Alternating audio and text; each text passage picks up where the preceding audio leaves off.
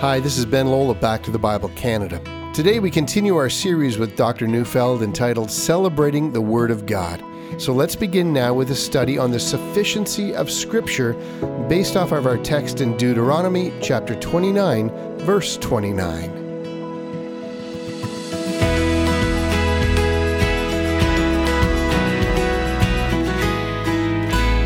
Most of us know when we pick up and read our Bible that it's a book in which the revelation of God is given progressively. What we mean by that is that the Bible does not declare everything at once. We provide an easy example of that. The Bible begins with the words, In the beginning, God created the heavens and the earth. And then just one sentence later, we're told that the Spirit of God was hovering over the face of the waters. We're not told who the Spirit of God is. Is he different than the God who created the heavens and the earth? Well, that text doesn't say. And then in verse 26 of the first chapter of our Bible, God speaks in the creation by saying, Let us create man in our image. Why does God address himself? And who are the us that he's talking about? Again, the text is silent and we're left with questions. Well, those of us who know our Bible well may point out that in terms of later revelation, that is good and right for God to address himself. After all, God is one in his essential being, and in that one essential being, he eternally exists as three distinct persons. Ah. But that revelation comes so much later, and that revelation only comes about as we pore over the text of the New Testament and try to coherently understand what was written. There is nothing of that in the beginning of Genesis, only a statement of God speaking to himself by using the plural.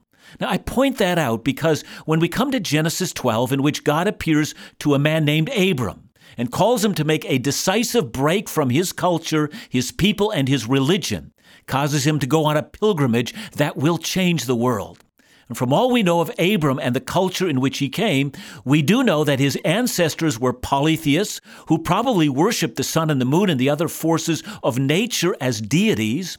And as we continue to read through Genesis and then into Exodus and beyond, we find that the children of Abraham constantly struggle with something called idolatry and the belief that there might, in fact, be more than one God. And against this view comes the rather plain teaching of the Bible, often referred to as the Shema, or a passage that actually comes from Deuteronomy 6, verse 4. It simply says, Hear, O Israel, the Lord our God, the Lord is one. Now you can only imagine the confusion if at the beginning God had revealed himself as Trinity. In a culture where the idea of only one God was foreign, indeed countercultural, there could be no discussion of the triune nature of this one God. That would only come slowly.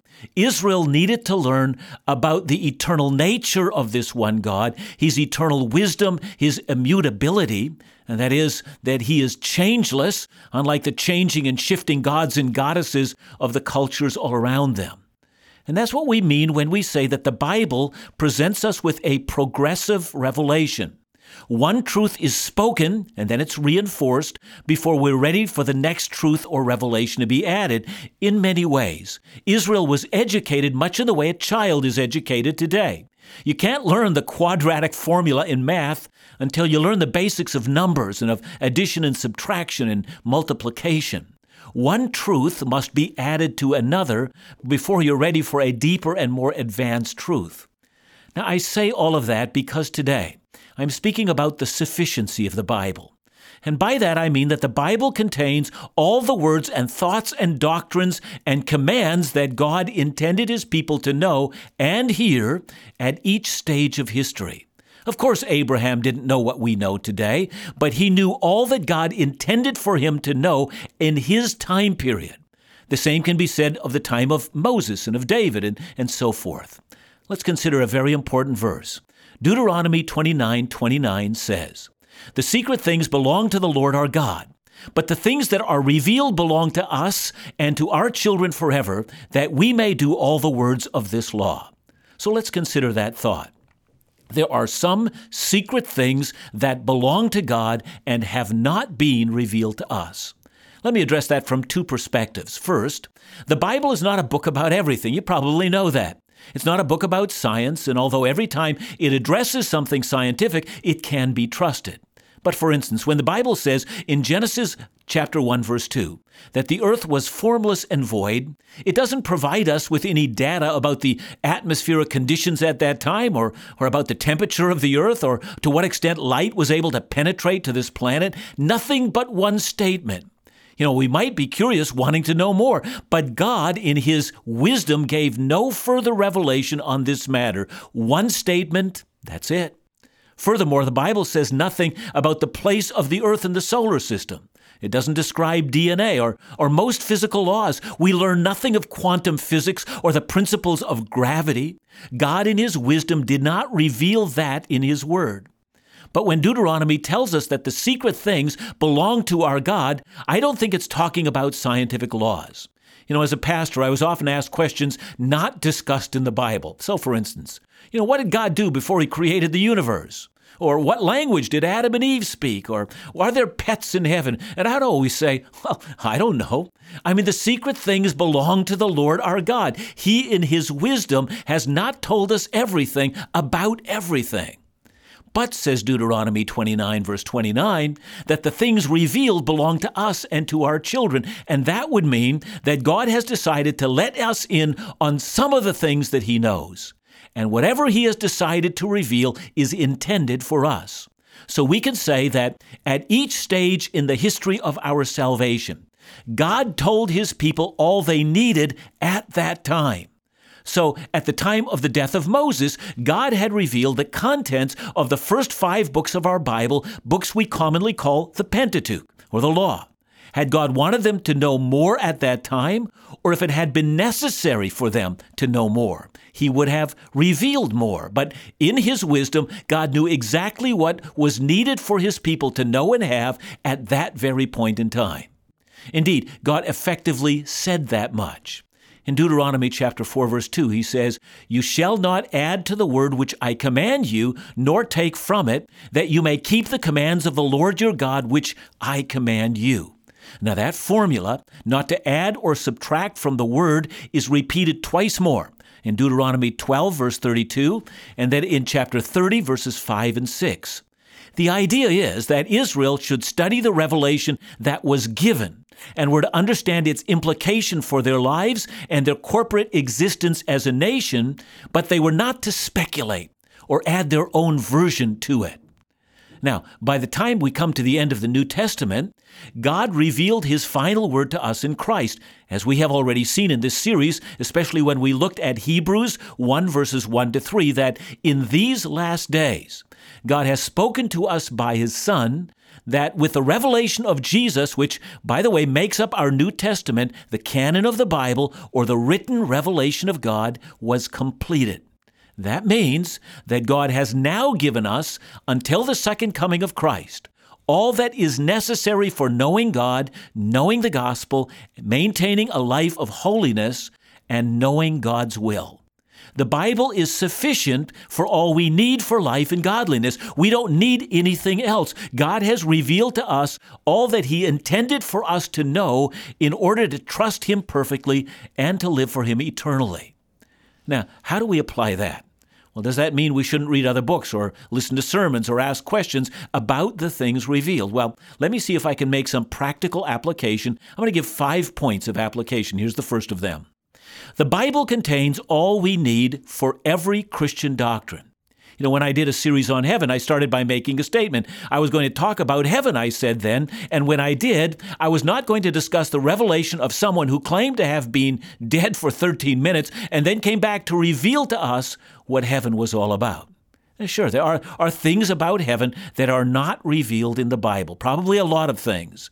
But the secret things belong to the Lord our God and the things revealed belong to us and to our children as well. See, the same is true about a whole host of other issues, whether we're talking about the, the doctrine of God, or the nature of Christ, or questions about salvation, or the importance of the life of holiness, or what is the Trinity, or the sovereignty of God in all things, or what Jesus actually accomplished for us on the cross, or justification by faith, or the person and the work of the Holy Spirit, or the nature and governance of the church. And how about the doctrine of end times and the second coming of Christ? Well, the Bible tells us everything God wants us to know about those questions. There is not one problem regarding our life in relationship to God that God does not answer in the Scripture. You see, that's what we mean when we say the sufficiency of Scripture. All that is needed for life and godliness has been given to us. God withheld nothing that was there for our own good. Now, when we come back, we'll see more applications to the truth of the sufficiency of the Bible.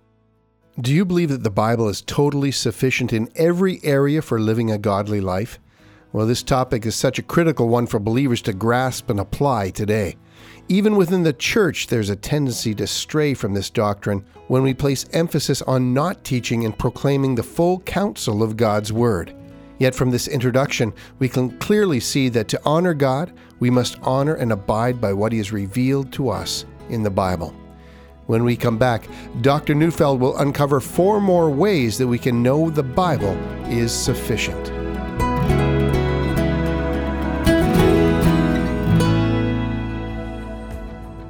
Recently, Sarah called to share. I've been saved for over 50 years, was just a little girl, in fact, and Back to the Bible has been part of my life ever since. Since then, I've given to the ministry, even out of my allowance when I was little. Dr. Neufeld brings scripture to life there is depth, yet practicality, challenge, but hope.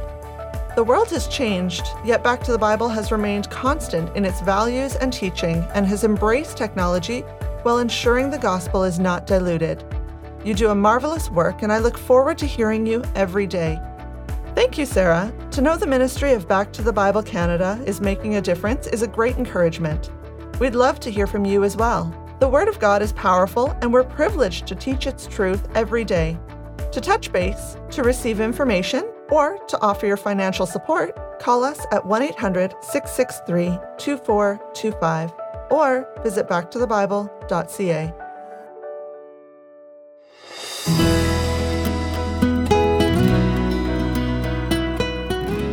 We know that the Bible doesn't tell us everything about everything. If you're a farmer and wanting a more productive yield on your crops, or if you're an investor looking to maximize your profits, or if you're an athlete looking for techniques to make you stronger and faster, I suspect you won't find a lot of Bible verses to help you. But the Bible does provide us with everything that we need to know on every single relevant point of Christian doctrine and life. Follow its precepts, and you will know everything, everything for what we need in life and godliness. But what about other helpful books?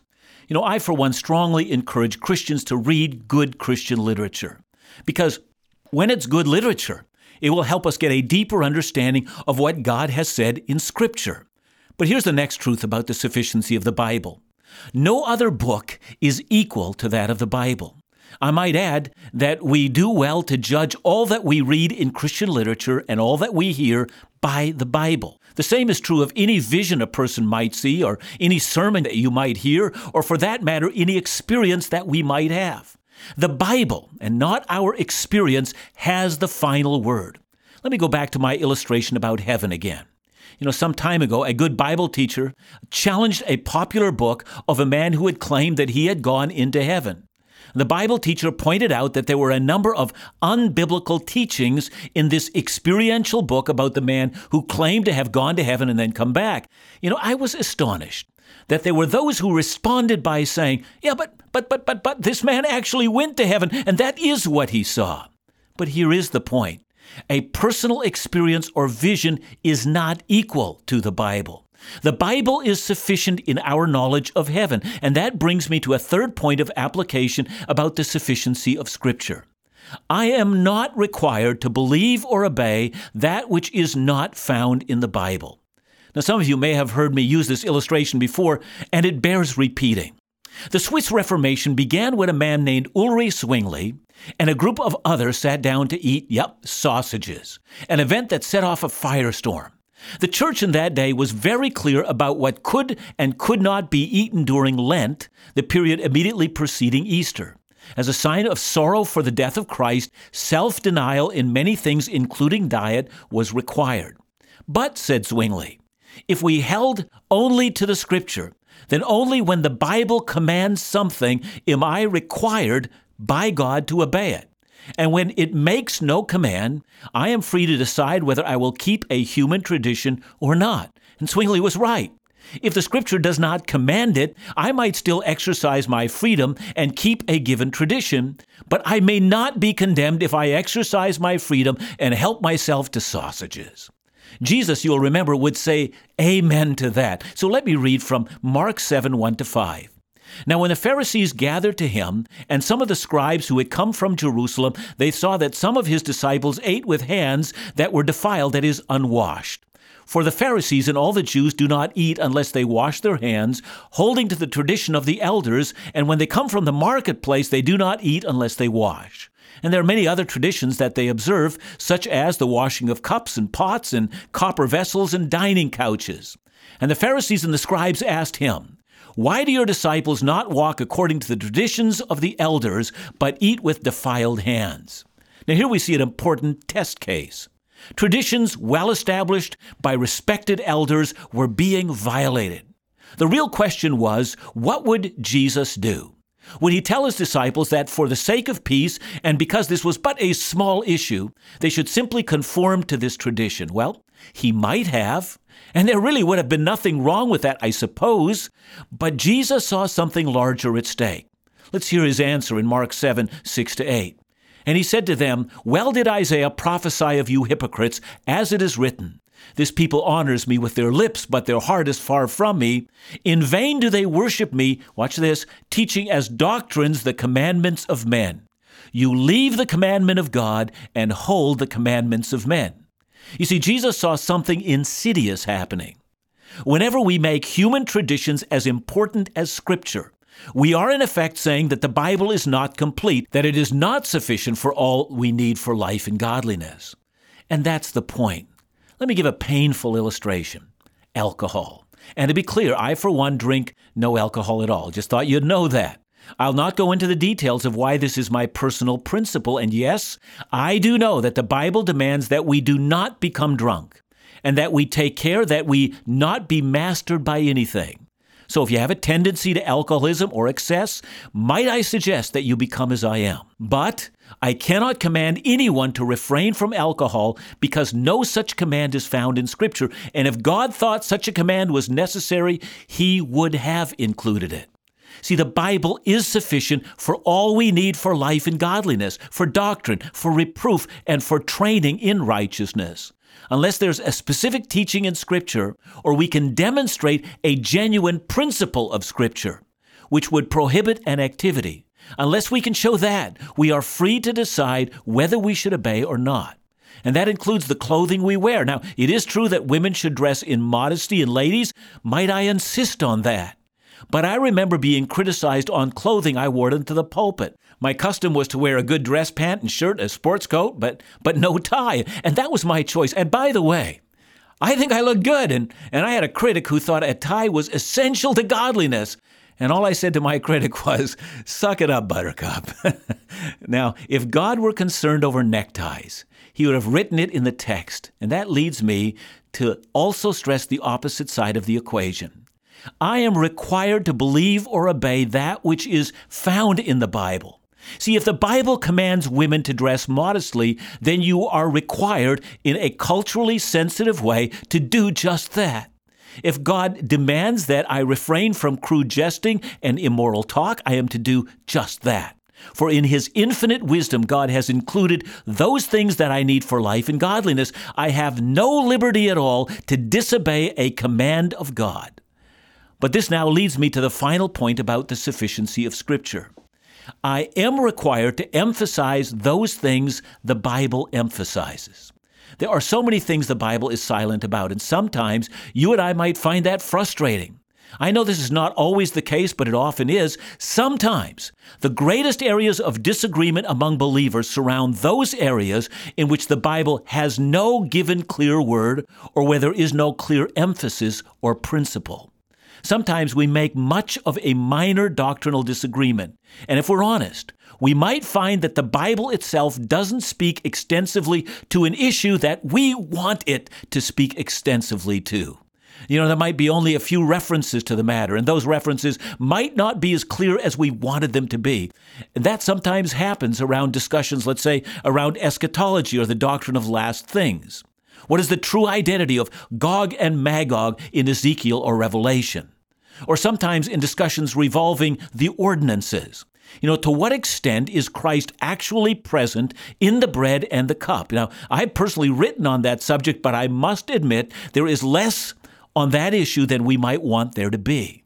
See, in moments like that, we need to admit that the Bible really is sufficient.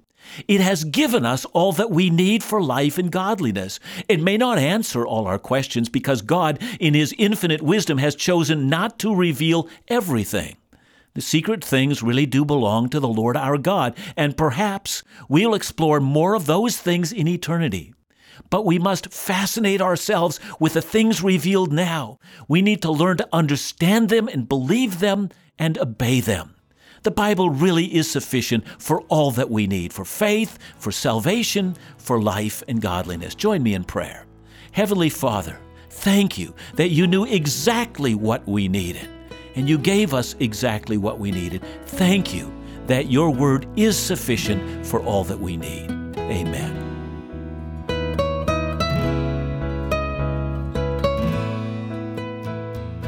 Dr. John, another great message and something we need to hear. But one of the questions people might be thinking is well, what do we do about the stuff that's not in the Bible?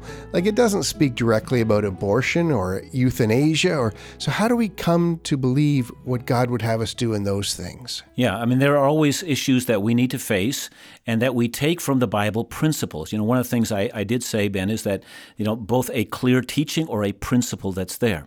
I mean, one of the principles that we find in the Bible is the principle of the value of human life. Created in the image of God, and to take human life is a sin against the Creator. So, with that principle, we begin to apply that and say, how does that actually impact the way we think about human life when it's still in the uterus? Or the way in which we think about end of life issues? Uh, what does human life actually entail? So, the Bible gives us principles, and those principles help us to work out those details in our life and culture. There are many relevant things that we can take away from learning about the sufficiency of Scripture. As Christians, we need to base our lives and our faith on what the Bible says. But not only that, to be able to understand rightly what it says. It's not only tragic but misleading when we begin to doubt God's Word or to allow other things, such as human traditions and wisdom, to be above it. I hope that today's lesson has been a blessing to you as we begin to wrap up this series with Dr. Neufeld. So join us tomorrow for a final message as we look at the inerrancy of the Bible. Back to the Bible Canada, leading you forward in your walk with Jesus every day.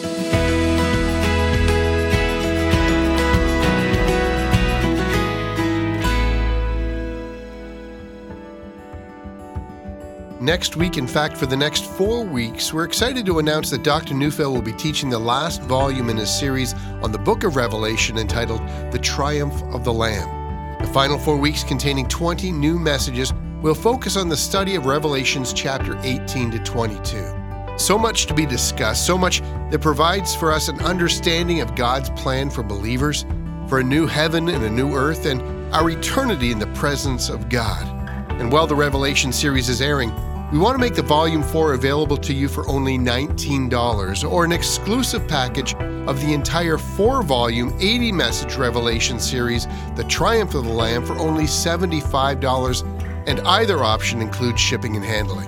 So to receive your very special offer or to support the ministry with a donation, call us at 1 800 663 2425 or visit us online at backtothebible.ca.